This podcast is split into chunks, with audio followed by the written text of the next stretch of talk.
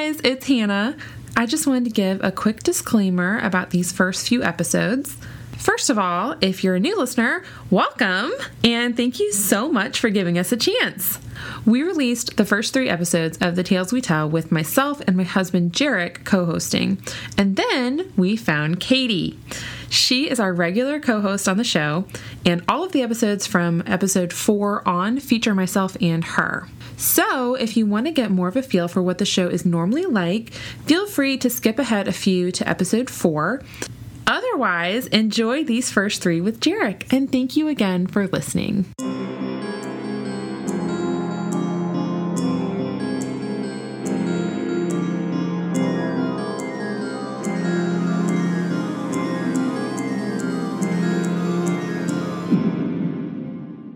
Welcome to the Tales We Tell podcast. This is a podcast about spooky stories, unsolved mysteries, and local lore. I'm your host, Hannah Parch, and I have with me again this week my beautiful husband, Jarek. I'm glad to be back. Thanks for inviting me. You're welcome. Thanks. Um, episode two. We're not sure when it's going to come out. We were just discussing that. Um, hopefully very soon. And this week, do we have any updates? Um, just a housewarming party. We had a housewarming party. Yep. Very exciting. Lot, lots of fire going on. In the backyard. Yes. Um, lots of serenade with guitars. yes, there was some guitar Fun- playing. Fun, games that we got to play, There were some middle school party games played. which I had to break out some Spanish and a little bit of Magic Mike music. It was a- Very tame party. yeah, I think the arc of parties, like in your teens, they're really wild, and then they're pretty wild in your 20s, and then you hit your 30s and they just go back to like, well, it was a homewarming party, so it shouldn't have been like a. well, I know. But we're still in the hunt for a dog. We think we might have one discovered. We're hoping that by the time this podcast comes out, we have a dog. Yes. So uh, just stay tuned. Everything you're hearing is probably a month behind.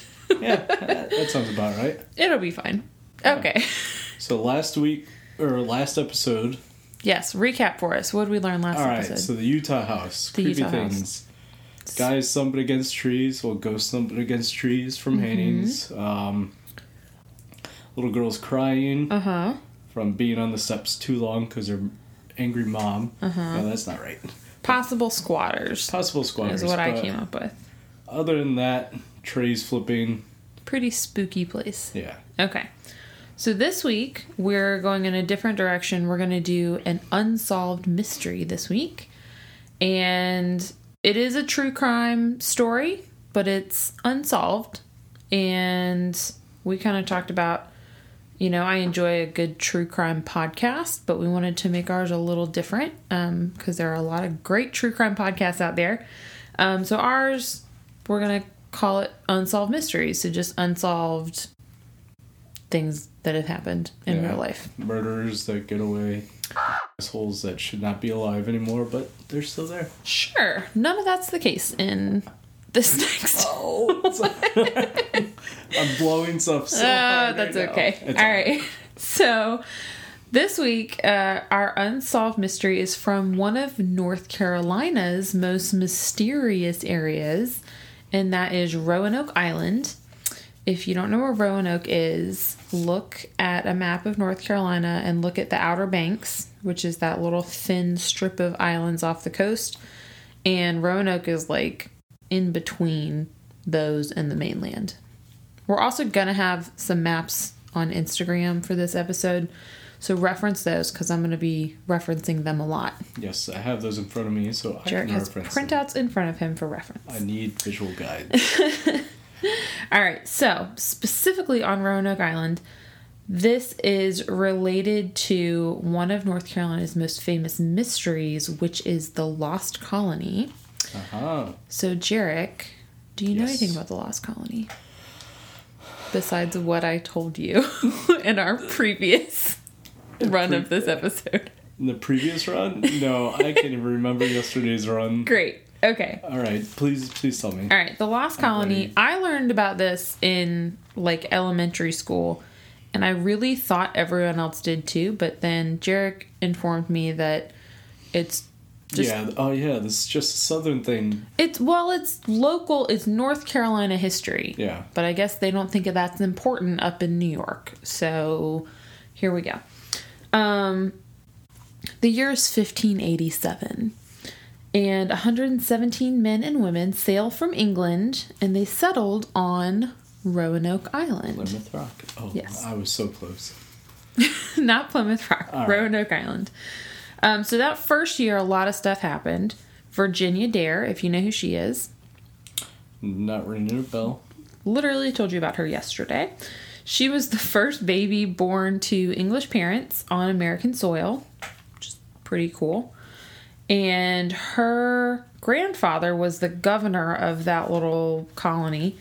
And that first year, I guess, was really rough. Um, and they ran out of resources really quickly. Like, they were not prepared at all for living on the coast. And so at the end of that year, John White, who was the governor, returned to England. He was going to get some supplies and come back. But when he got to England, a bunch of stuff happened, and it ended up being three years before he could return. Who is this? John White? He's just the governor of Oh, the governor? the little colony. He's not important. Uh, what is important is that when he returns in 1590, the settlement has been completely abandoned. It's like a ghost town. Um, the only clue as to what happened is the word Croatoan carved into a post, and then the letters C R O carved into a tree and there were there was an Indian tribe nearby that was called the Croatan tribe, and so there was a rumor that the settlers had like integrated with the tribe. Um, I know we talked a little bit about the possibility of like a raid and they were all killed, but it doesn't explain. it It doesn't doesn't, quite explain how someone had the time to carve the word into the, a post as like a clue. Yeah, well, maybe they maybe they did get brought into the tribe and they left. Or Well, no one's ever figured that out, so it's unsolved to this day. so that's one unsolved. So that's one unsolved. So Great. Far. Thanks for listening. Have a great week. We'll be back. We're done already. I No. barely got any notes down. um, yeah, Jarek's taking notes Yeah, as I'm telling the story I'd like to reference back. because I won't let him look at my notes. So if you hear a little paper rustling, Yeah, that's me. It's Jarek being studious. All right. Four years, four, sorry, four years, 400 years. So 15, 1603. No. Oh, 400 years. Well, first of all, four years would have been 1594. I didn't do math on my note page. I'm sorry. All right, 400 years later is when our story takes place, and it is in 1967. It also takes place on Roanoke Island, and it is the disappearance and murder of Brenda Joyce Holland. So, real quick, most of the information that I was able to find on this case comes from a series of articles that were published in the Coastland Times newspaper in 2018. They were all written by John Rayleigh, and in response to those articles, the SBI actually assigned a cold case investigator to Brenda's case to kind of reopen it. As far as I know, in the last two years, it has not been solved, so it's still unsolved. But here's what happened Brenda was a 19 year old college student at Campbell University. Fun fact Campbell University is in Buies Creek, North Carolina, which is where Rhett and Link grew up. Ah, good mythical morning. Yeah, so if good. you watch Very Good good Mythical show. Morning, Rhett and Link are from Buies Creek. And that's the only time that that'll come into play. That's just where the college is that she went to. She was the first member of her family to go to college, which is amazing. And by all the accounts that I read, she was living her life to the fullest. Um, every article had to mention for some reason that she had just dyed her hair blonde. Um, and I feel like as most women know, you when you dye your hair, you're either having a crisis or like you're really feeling yourself. Well, she's 19 years old. She's allowed to do what she wants. I know. I'm I'm just saying. All right. Dyeing your hair. And she went from brunette to blonde, which is great. In the summer of 1967, she was working in Manteo, North Carolina, which is on Roanoke Island, as the makeup supervisor for the Lost Colony production. And here's another little So they were found? no. This is another little side note. The Lost Colony production, I didn't know anything about, but everyone that I mentioned it to knew exactly what I was talking about. It is uh, basically an outdoor drama that is performed on the site of the original Lost Colony. Um, you sh- they have a website. It's called thelostcolony.org. Um, this is where I learned everything about them. According to their website, they are the longest running outdoor symphonic drama. It is apparently this huge production. I've seen um, things that say it's like bigger than a Broadway musical, and it's been running since 1937. And some places have credited this production with saving the town of Manteo from the Great Depression. Man, I'm looking at the stage. It is huge. It looks really cool, right? It's like right on the water, so it's like backed up to the water. So if you're in the audience, you, it, Man, they and found a- look over it, they found a nice place to land. yeah. Well, it didn't work out very well. Hmm. Anyways, uh, this production runs from May to August. Tickets are between 20 and thirty-five dollars, and this year, 2020, will be its 83rd season. So when it gets a little warmer out, Jarek and I are gonna go, right? Yay. Yay! on June 30th, which was a Friday, Brenda went on a date with a Lost Colony cast member named Danny Barber. Danny was 24 years old. He had served in the army and he was attending UNC Chapel Hill. And so I assume he was just doing what Brenda was doing, which is spending his summer in Manteo to work on the play.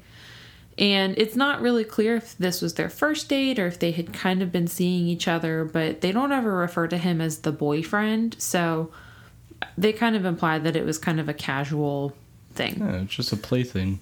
Sure. Um, so they went to a local tavern and then they went to Nag's Head nearby to watch the fishermen. And then they went back to Danny's house on Burnside Road that he he shared that house with two roommates, Rodney and Earl. Danny and Brenda stayed up talking for a little bit until Danny eventually fell asleep and Brenda decided to walk herself home. So at this point she it's probably a little after midnight.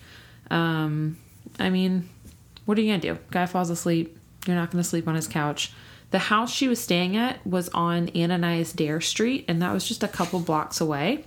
Yeah, Jarek, if you want to reference your yeah. map A couple blocks away from where? His house? from his house. So he lived on. Burnside Avenue, and Oh, yeah, she so- lived on Ananias Dare Street. With a little map thing, a It's- thousand feet away. It's a couple blocks. Oh, a thousand feet's every mile. All right. Well, Sorry.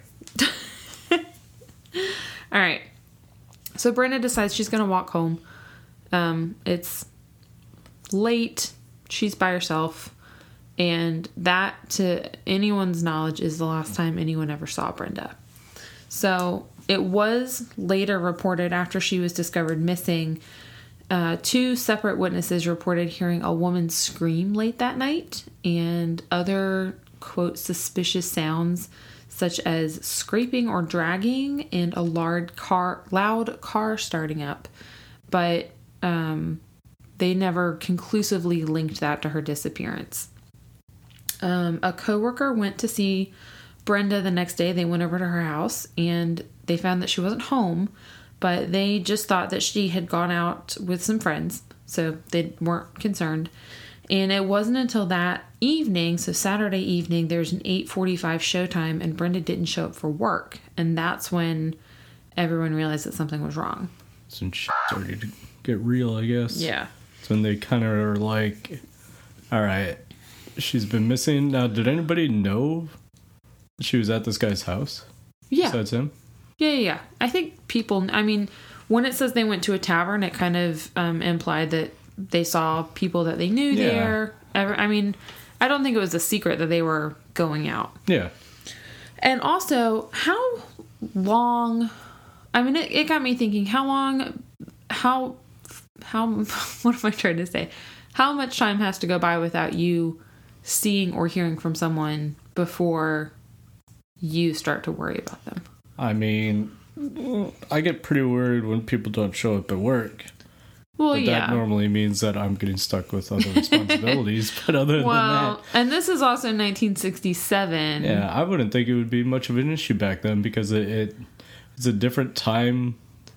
I mean, you go now- days without hearing from people. Yeah, I mean, I I don't hear from some people. It's all right. I'm not going to be calling Yeah, the cops on them. That one time that uh, you were getting a tattoo and you told me the wrong place, I never and I- told you the I- place. I couldn't get a hold of you. straight up forgot to tell I you. hadn't heard from you for like what two hours, Two and I was hours, you were calling fucking, like- brother. I was were calling our just- neighbors. you just fucking But- lost my fiance of a it day. was like he's died. I'm positive. and I am out. but I, I dipped early, guys. There was no tattoo. But was just a ploy. Uh, no, he got a really sweet tattoo. Um, sweet as in sentimental, not Yeah. like it was a sick tattoo. Alright. Um, but my parents, like when they were dating, they were long distance and they would not see each other. Ex- like they would only see each other on weekends, and the only way they could talk to each other was like on the dorm phone, like the dorm room phone, or like writing letters. They would literally go days without hearing from each other. I, we went a few Two hours hours. without hearing from each other. I don't know if it works out the way it's supposed to work out. I mean, in 1960s, I wouldn't have. I wouldn't have thought twice. I don't think if I didn't hear you from don't somebody. know what you would have been like in the 1960s. Well, I don't. Mm, I don't know. All right. So, anyways, back to this very sad story. At some point during that weekend, so she went. The last time she was seen was very late Friday night slash early early morning Saturday morning, and they discover that she's missing Saturday night. So it's a full day almost that goes by before it's discovered that she's missing. At some point during the weekend, they report her missing to the police. And on Monday, her parents come down from Canton, North Carolina, which is in the mountains, and they come down to Manteo to like be a part of the search and you know figure out what's going on. Um, search parties began looking for Brenda near a wooded area where her purse and wallet had been found, and about 75 members of the Lost Colony cast and crew helped the sheriff's department in their search. So it was really like the whole community got behind this. On I'm, I'm looking up Manteo. it's really small. Yeah. Well, you said it was on the, like a stretch of land, so it's the island that's in between Yeah, like the outer outer banks and a Technically whole, like a whole national wild refuge well, so- it's I mean the Outer Banks themselves are giant to begin with. they're long but they're skinny. Yeah. All right. So, but Manteo is like a fat little thumbprint that's just. Yeah, it's like a little bean. Oh, all right. So these roads seem to be not that far apart from each other. So I guess everybody would sort of know. Yeah, the I ins think and outs everyone Of the town. Well, and I also think everyone knew it was small enough that everyone kind of knew each other. Yeah. So all right, I, I'm changing my mind. 1960s on a small island like that, you're gonna know if somebody just disappears. Okay. I would get worried. All right. So we're on, that was on Monday. Wednesday, the Coast Guard dragged some sand pits near where some of her things were found. And it was a little unclear. I kind of had to piece together from the articles all the things of hers that they did find. Um, but in these earlier days, they found a makeup kit and they found a prescription of hers near the Raleigh National Historic Site, which is basically where the production happens. And then they found a pair of torn women's underwear in the same area that her wallet and purse were found, but it's unclear if those ever like they just kind of said oh she had something similar to this it was a little suspicious but they didn't confirm that those were hers and i don't think they were and i'll get into that later so on thursday this is july 6th two helicopters 15 marines 20 campbell university students several cast members from the lost colony and the National Park Service officials all joined in an organized search from the Fort Raleigh National Historic Site, so where the um, production happens, all the way um, west to the Croatan Sound. I'm not even sure that many people would come looking for me. Sure, they That's- would. That's a lot of people. That's a lot of people. Um, during their official search, a lipstick and a pack of cigarettes was found leading to the Park Service residential area. I'm not sure what that is or how it differs from the regular park area. I wouldn't have a clue either. Um, anyways, this whole thing's happening. Everyone's out looking for her on Thursday, and shortly after 12 o'clock Thursday afternoon, Brenda's body is found about four miles offshore in the Al- Albemarle Sound. I don't actually know how to say the name of this area. I have my research paper. It's um I think it's called Mashoes. It's this area up here. I just have body found. Okay. Um, well, if you're looking at the map, um, look at the Roanoke Island and then look at the body of uh, land, the land mass, if you will. To the left of that, there's a bridge connecting the two, and the northern part of that little land mass is where she was found. Um, so they think that she was thrown off of the bridge and that her body drifted to the place where they found it because it was pretty far. I mean, that's that's not close necessarily to the island, so not very far away, but not. Um, I wanna I wanna know how high that bridge is. Like maybe they found something in the autopsy that would say, "Hey, listen, she she fell from a height that's consistent of." we'll get to that. All right. Um, so she was found. Her blouse and her shoes were missing, and she was wearing a leopard print bathing suit underneath her skirt. And she had apparently been strangled. And the report kept saying quite possibly sexually assaulted, but I don't know that there was any evidence of that. And I'm not comfortable um, alleging that that happened if there's no evidence for it. Like, it's already bad enough. We don't need to throw that in there. Um, also, just as a point, remember we talked about the torn pair of underwear that was found? Yes. The reason I am not convinced that it belonged to her is because she was found wearing a bathing suit. Yeah. I mean, to me, it sounds like she was found wearing a bathing suit and a skirt, like which is a thing that I would assume you would just wear around. If you're wearing a bathing suit, you're not going to be wearing underwear. So, it I don't know. The whole thing a you, you wear more skirts than I do. I don't understand how that mess well, works. you don't wear underwear with bathing suits. Oh, Anyways. I've been doing this all wrong. All right, so they brought in Danny to identify Brenda's body, which was a little weird because remember her parents had come into town on Monday. Um, but the SBI suspected Danny. He was their only suspect. And theoretically, bringing him in to identify the body was their way of trying to break him. Yeah. So they were going to try and have him see the body and like break down and confess. Um, Brenda was taken back to Canton, where she, um, where her parents lived, where she was raised, and she was buried there on July 8th, which was her 20th birthday. That's pretty bad. Yeah. So, the sheriff's office and the SBI. By the way, do you know what SBI stands for? I've been, you know what? I've been wondering about this the whole time. Ever since we started recording, I'm like, right. all right, hold on. Well, Is she saying FBI? Is take she a saying? guess. What do you think it stands for? All right. First of all, let's try to get to what it's you're does- saying first. S. S. All right. S is in snake. All right. B I. SBI. Son of a bitch. Now Okay. I was thinking What is FBI. okay? No, no. All right. What does FBI stand for? Female body inspector. Good grief! Getting a divorce. Oh. What? Oh, sorry. Federal bureaucracy. Mm-hmm. Gee. I know what SVU stands for. Sexual Victims Unit. Special Victims Unit. Oh Special- Oh my oh gosh! All right. Good grief! All right. So. S SBI. Uh, SB special. What does FBI stand for? You were Uh, you were close. Federal bureaucracy. No, Federal Bureau. Bureaucrat informant. of Investigation. I'm Okay. so bad at this. SBI just stands for State Bureau of Investigation. All right. Right. It's just the state instead of federal. It's the state. You know what? Thank you for clearing that up because I was welcome. ready to look at your notes.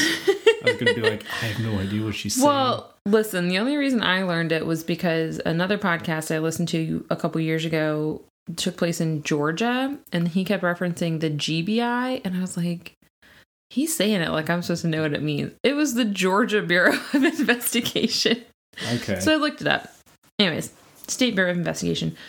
So they focused almost entirely on Danny Barber as their main suspect since he was the last one to see Brenda alive. yeah, that's not. Makes sense.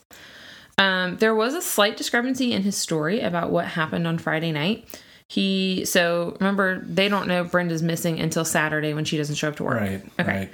So Saturday, when everyone's kind of realizing something's wrong, he tells one coworker on the production that he had driven Brenda home around 2 a.m. the night before. But then later the same night, he told someone else that he'd driven Brenda to his house and they'd stayed up and talked and then he'd fallen asleep. So, how old is this kid again? Uh, Danny is 24. All right. Brenda's was 19. 24 year old, you should be pretty coherent about getting your story straight, but at the same time, like I would have, I would have told my guy friends, oh yeah, I, I took this girl home, but like if I told somebody that knew her parents, I would have been like, oh no, I dropped her off. You know, she got home. Well, I think it's, It's something just easy. I feel like maybe he just you know. got his words mixed up. You Yeah. know, like I took her home versus we went home, or I took her to my house, or I took her to her house. You know, like yeah, maybe I feel like that's an easy I wonder. I up. I wonder if it was asked after the point she went missing. You know, Well, was it asked? Was it asked before she went missing? or was, um, did he say the stuff prior to her no, but remember then- he had roommates, Yeah, that's true. so it's not like no one could confirm. I mean, I think his roommates talked about she was there. Yeah, I think they just thought it was suspicious that he mixed the some said at some point that he took her home. Yeah. Um, but anyways, after all of that, like after Brenda has been established missing or after she's been found, um, he went to the house where she was staying. So she actually rented a room from a couple named Dick and Cora Twyford. And he went to them and apologized to them for not bringing her home. I'm sorry, Sorry, that's the that, is chair. that my chair? I- Oh, it was my chair. Oh, okay. we have very loud chairs in Yeah. here. So he apologized. Um, he apologized to the Twyfords for not bringing Brenda home. I guess, I mean, and that tracks, I think, as someone who feels guilty about it. He, you know, he felt bad that he didn't walk her home safely or see her home safely. Yeah. Um, so, and ev- all the accounts, The, the poor guy fell asleep. well, yeah, it was late. Yeah. But all the accounts really indicate that he was telling the truth, that he felt bad, um, and that he was, you know, just trying to help. Yeah. I, I had I had a guilt like that before. Oh. Yeah. I uh. Oh, wait, I know the story. This is too sad for the. I mean, it's still Don't, sad. no, no, no. Are you sure? Yeah. All right. It's too dark. Well, it's dark and morbid stuff. That's macabre. Yeah, but this is that's a personal friend of yours. All right. Okay.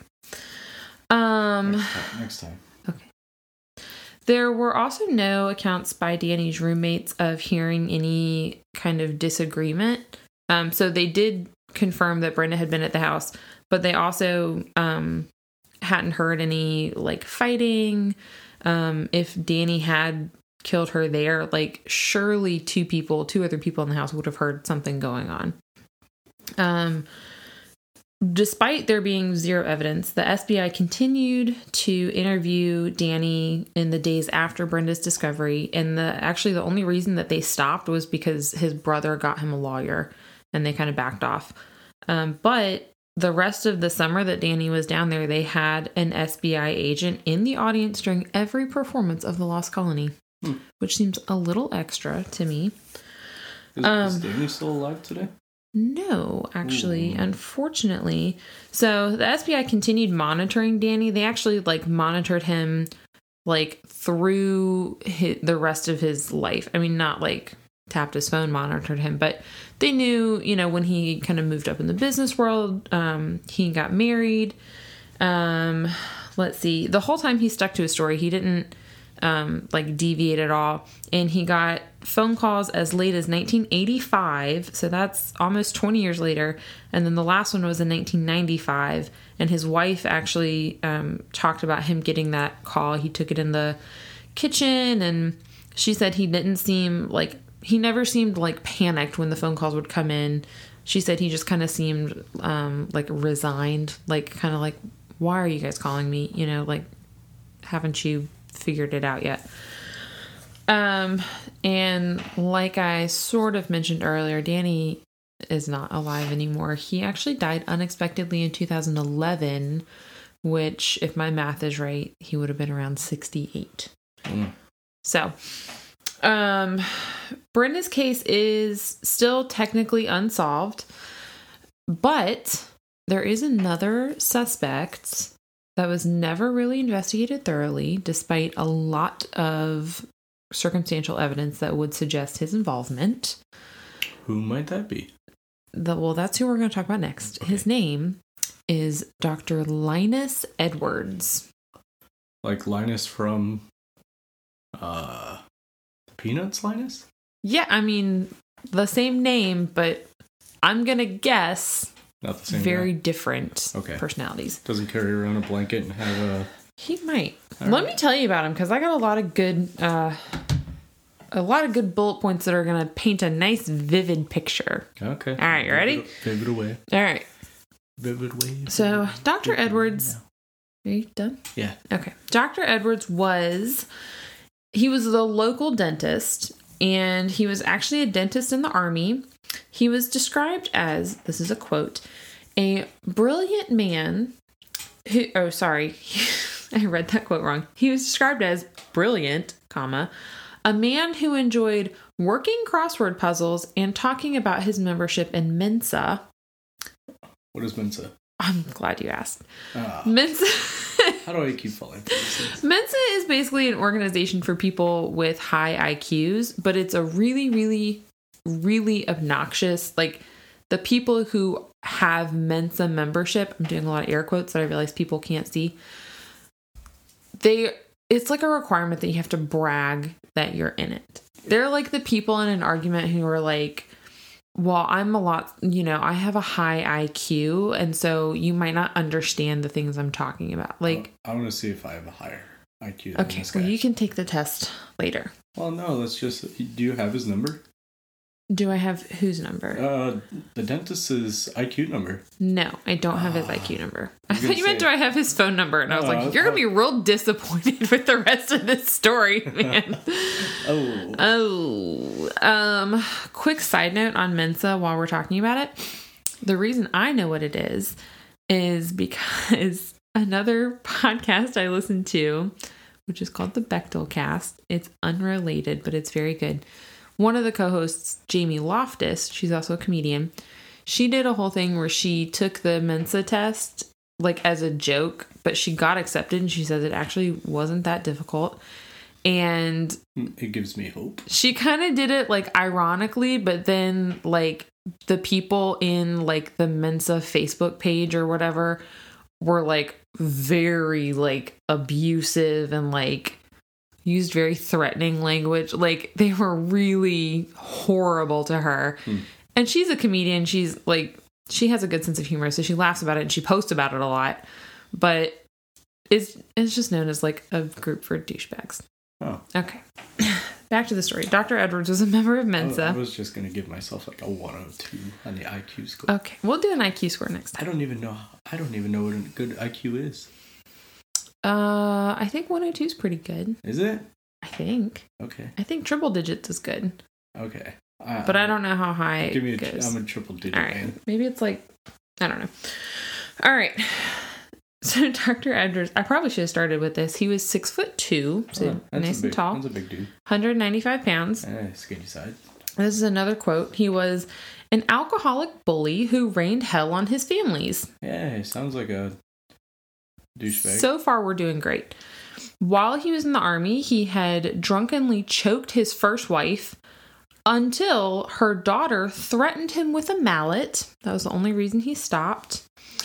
Um, while he was drunk one night, I think also this is while he was in the army, he talked of having killed a girl named Sheila in Chicago, but North Carolina investigators never confirmed the validity of the story, which I think they mean that they didn't investigate the story. In 1960, after an argument with his wife, I think still his first wife, he slit his wrist with a razor. Nice. Stable personality.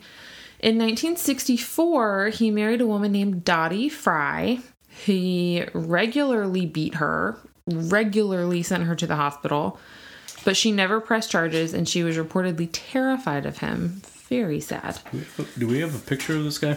Um, I don't think we're posting a picture of him. We have a picture of Dottie. Okay.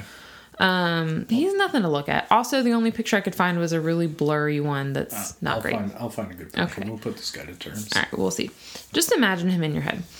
In 1967, so the year that Brenda was murdered, he was having an affair with a local woman. Everyone knew about it, but he was still very controlling and very jealous of his wife, Dottie. So, openly sleeping with another woman, but still has to have full control of his wife. Hmm. All right. Sounds like a guy with a high IQ. Yeah, sounds like a great person. Not problematic at all. That's why I'm low triple digits in my IQ score. I do all right. All right. On the night of Brenda's disappearance, Dr. Edwards and Dottie, his wife, had an argument across town at their home on Puddle Lane. This is another place where you can reference the map, but you're going to want to reference the Second map. second map. I got it right here. For everyone else, the street map. So Puddle Lane is the it's up on the right hand corner. It's just kind of across town. Um, they had an argument. Edwards threatened to kill Dottie. Great. And Dottie, smart girl, left. she left their house to go stay with a friend. Um, so Dottie leaves the house. Someone sees her leave. A neighbor sees her leave. And then the neighbor also sees Dr. Edwards leave a little while later, theoretically going to look for her. And here's the interesting side note Dottie worked. Okay, remember we said Danny had two roommates? Yes. Okay, their names were, I forget. Hansel and Gretel. No. Oh. Well, one of them was named Earl. And Earl worked at a paper mill with Dottie. And so Earl and Dottie were friends. And Dottie had been to Earl's house, aka Danny's house, before. I don't know what the circumstances were, but Dottie had been to their house before. And Edwards, being the stand up fellow he was, was jealous of their friendship and maybe suspicious that something was going on. I'm so confused right now. What are you confused about? Hold on. So the wife of the dentist, Mm-hmm. Was friends, Friends with, with- Danny's roommate. Danny's. How old was his roommate? Well, Danny was 24. How old was the doctor at the time? I don't know. Oh, I didn't look that up. we'll cut that part out. Okay, well, Dottie had been to Danny's house before to see Earl. Dr. Edwards knew about that and didn't like that idea. So, here's the theory Dr. Edwards drove to the Burnside Road house thinking that Dottie was there with Earl. It's super late, it's really dark. Edwards is probably drunk and the only light there's either to be street lights and his headlights those are the only lights that there there's to be out there he sees brenda walking home so if you look at that map her house on ananias dare street is kind of in between the burnside Roadhouse and the puddle lane area Yeah. right? So it's plausible that she's taking one of those roads to get to her house, and Dr. Edwards, on his way to Burnside Road, sees her walking kind of in the area. Like we said, he's drunk and it's dark. Brenda and Dottie kind of looked similar. This is where we have the picture of them together. Um, the all of the articles are were like, oh, they looked so similar. They don't look that similar. They're It- both it like just the hair. Well, they're both- blonde. they had short hair. It's hard to tell in the picture, but they were both blondes. like they're both young, pretty women that are like slender and around the same height. So he sees this young blonde woman with a similar haircut to his wife walking. He's in a drunken rage, mistakes Brenda for Dottie, runs up on her in his car, strangles her in a rage, thinking that it's Dottie, and then drives her out to the Manns Harbor Bridge, which is that big bridge that stretches across Yeah. the way, 64. and throws her body into the water. So the bridge is, uh, if you wanted to look it up, it's 64 stretching from pretty much like, not necessarily Manns Harbor. Uh, Well, it's called the Manns Harbor Bridge. Oh, so hold on. There's two bridges then. Well, the one we're talking about is the The north, northern, northern bridge. All right. okay. Stretch from the main island to the center island. All right. I am following. That's not an island. What is that? That's the mainland. The main That's just the land. state. Well, from my point of view, it looks like an island. All right, I'm pretty sure that's the mainland. All right. I'm That's what you call it, right? Yeah. Okay, we're on the mainland. U.S. The U.S. Call it the U.S. Okay. All right. So this is all obviously circumstantial. There's not hard evidence, but here's some things that support this theory. In 1979, Dottie told FBI agents that her husband had reported her missing Saturday morning, so the morning after Brenda's death. And when he got home and found that Dottie had returned home, this is a quote, his face was white as a ghost, and he said, I thought you were gone forever. Bum, bum. dun dun. He also reportedly told Sorry, her. that, that's the SVU stuff we were talking yeah, about yeah, earlier. that's our. I don't. I don't know what kind of sound to make for I'm sure I can find an SVU sound. to- murder. Whatever. Murder sound. We'll Oof. fix it in post. Okay. All right. Edwards also reportedly told his wife, this is another quote, if anyone asks, to tell her that he stayed at home Friday night. That oh liar. Right. So that's suspicious. But we talked about this, remember? Yeah. So I think it could go one of two ways. I like to err on the side of the creepier version where he legitimately thought he had killed his wife and then reports her missing the next day to like cover his tracks and then comes home and finds her there and like realizes like the biggest mistake that he's made and like I mean, can you imagine if you thought you killed someone and then you came home and they were there? Pancakes? Anybody? Oh my gosh. I just walking, Ugh. walking into So pancakes, creepy. maybe. I don't know. All right. I don't. I will say this story isn't a hundred percent convincing me that. Either people did. Well, it's not convincing me that he thought he had killed his wife because I can see it going. Because here's my questions: If he thought he had killed Dottie, Mhm. right? He's he. We're assuming that he never looks at her fully enough or up can recognize behind. her. Well, I can understand if he strangled her and thought it was Dottie. Yeah, but you. But then, like, thought- he's putting the body in his car. Yeah, He's Taking her throwing out her. I mean, he threw out her purse, right? that's a, that's assuming like that's assuming a lot of things. I know. Well, that's why it's unsolved. Well, that's the thing too. Like, why would you throw out the purse and all that? Like, I don't know why Maybe- you would throw out the purse if you thought. it was your wife. Because It why your not? wife. Why not keep it at home? Or no, because I don't know, but he could have maybe been setting it up yeah, to be like, she disappeared. oh, yeah. Who knows? He's a I'm terrible not, person. I'm not very good with murder. All right. Um, let's see. I'd never get away with it. So Dottie also said that she tried to talk to the sheriff several times, but they, quote, seemed uninterested. And the sheriff actually had said earlier that Dottie was probably unlikely to talk about her husband. So he, like, just assumed like she's not she's not going to talk about her husband so let's not even bother Do you think she was like crying wolf a lot, and then no i think he believing. i think he just knew she was terrified of him Mm. and so Well, that- he didn't think that she was gonna like what a idiot for like thinking that because that that that could have potentially been like a case solving. Oh yeah, yeah, yeah, yeah. Yeah. They they very much botched this case. to continue on that, um, in 1986, Dottie told SBI agents that Edwards had confessed to her to killing Brenda. She didn't really elaborate on when that happened, but she said that he confessed to it. She said the same thing again in 1997 in a story to the News and Observer, which is the Raleigh newspaper.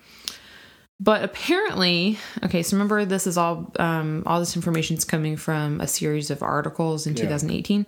So John Railey, the guy who wrote the articles, he spoke to her in 2018, and according to him, she said that she has no memory of the case anymore. So Hmm. she's also elderly now, so Maybe she suppressed it. she's probably yeah like blocked that shit. um the reason let's see Oh, after a long time of nobody believing her, I would have, I would have as well. I Yeah. like, you know what, I'm, if it's not worth it, it's not worth it. yeah I she guess, probably like, had a lot of she's like i've already told you it's a mental block right Yeah. there. the reason edwards was never fully investigated after these allegations that his wife made is because he killed himself in 1971 Uh, So yeah, he um there's this whole in my opinion, John Railey spent way too long focusing on that in his articles, but um Edward was drunk. It was Valentine's Day 1971. He didn't leave any kind of note, but he called the sheriff, the local doctor, and his lawyer and told them to come to his house and then he shot himself. So that anything with that, anything that he could say, obviously we're not going to get from him. taken to his grave. Yeah. Six Um. The so what he did say when he was alive, about a month after Brenda's murder, he went to the sheriff's department drunk as per usual, and he had this big, huge drunken rant about how he didn't kill Brenda and how everyone had gotten the dates wrong and he hadn't been out that night and all this stuff, which sounds very suspicious to me that you're going to show up at the sheriff's office and be like, I didn't kill that girl. Um, but apparently there had been a rumor going around Manteo that he was involved, and it says that the sheriff just calmed him down um, and took him home. So just chilling, you know. Don't take him seriously. It's fine. Um, the following month, September, the SBI gave Edwards a polygraph test and asked him questions about his whereabouts and activities the night of Brenda's murder. According to the results, he, quote, did not show deception, so they just eliminated him as a suspect and never really looked into it again. But polygraphs are traditionally very unreliable. They're not permissible in as evidence in court. Like there's all sorts of stuff in polygraphs about like what makes them not great. I could pass a polygraph. I'm sure you could, which is why they're not reliable. That that 102 IQ score is going to really help me out. Uh huh. We're gonna, we will do an IQ test for you, and in the next episode we will update what your IQ is. Okay. All right. Please so here's triple digits. a couple last notes on how the investigators allegedly botched, further botched the case. Um, because something I didn't mention at the beginning was Brenda's sister, one of her sisters is, I think all of her siblings are still alive, but one of her sisters had commented about the case and how the sheriff's department had um, really not done a good job and how it was like a boys' club and they just like kind of, you know, didn't really work hard to find out who it was. I think a good example of that is they gave this guy a polygraph test, they said he passed, and so they just never looked at him again. They were like, well, it doesn't matter that you're hugely problematic and like drunk and super violent and like we're out that night and Did you they know give Danny a polygraph test? I don't know. I don't think so because he had a lawyer. Ooh. But, anyways, it wasn't Danny. All right. They also really botched the um, like the crime scene. So here's some points on that. All of the physical evidence in Brenda's case has been lost. Just no one knows where it is. It's it's nowhere. Um, so that's great. The official photos taken of the crime scene came back blank. So, like, the film got developed and they were just all blank. And although there were other photographers there, no other photos of the crime scene have ever been found.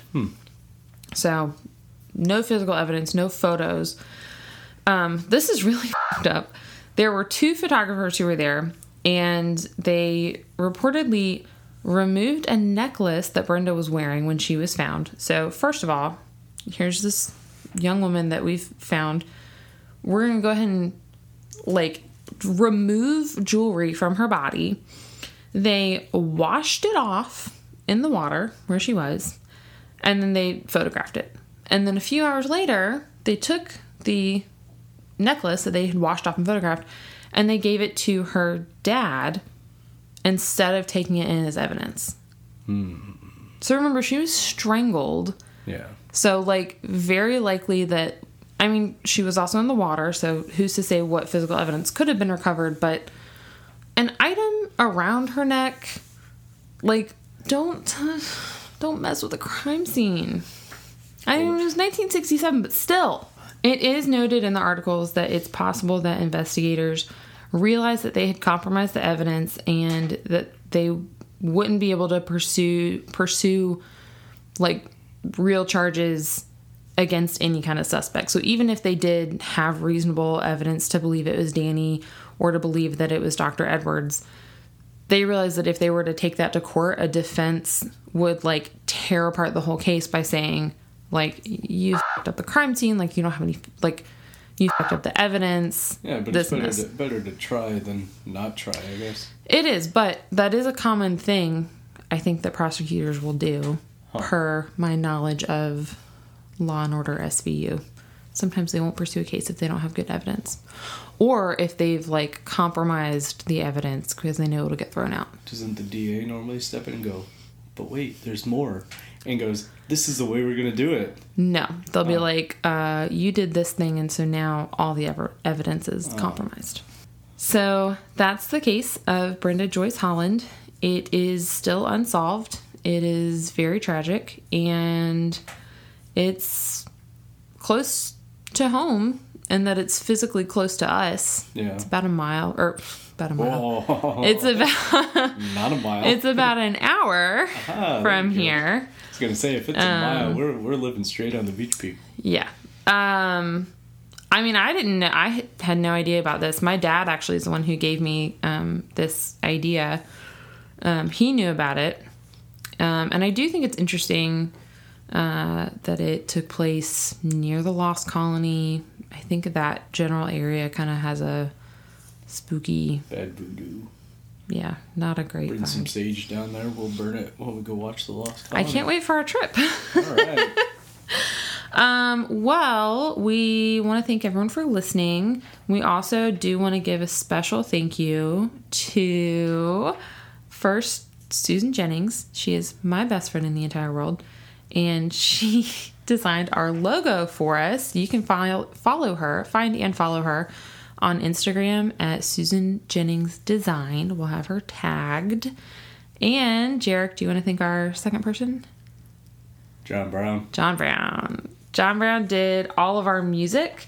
Um, he's incredible. He came over to our house twice and like worked with us to get a theme going, and then he came over a second time just to record the typewriter sounds and the wind chimes. The wind chimes are actually my grandma's wind chimes that we took from her house.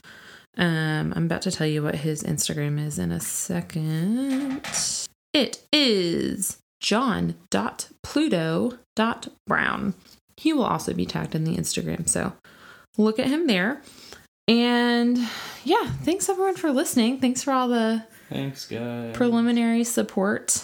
And we'll be back next week with another spooky, unsolved, or creepy other story. Morbid. And we'll come we'll be back next week with Jarek's IQ. So tune in for that at the very least. Okay, bye.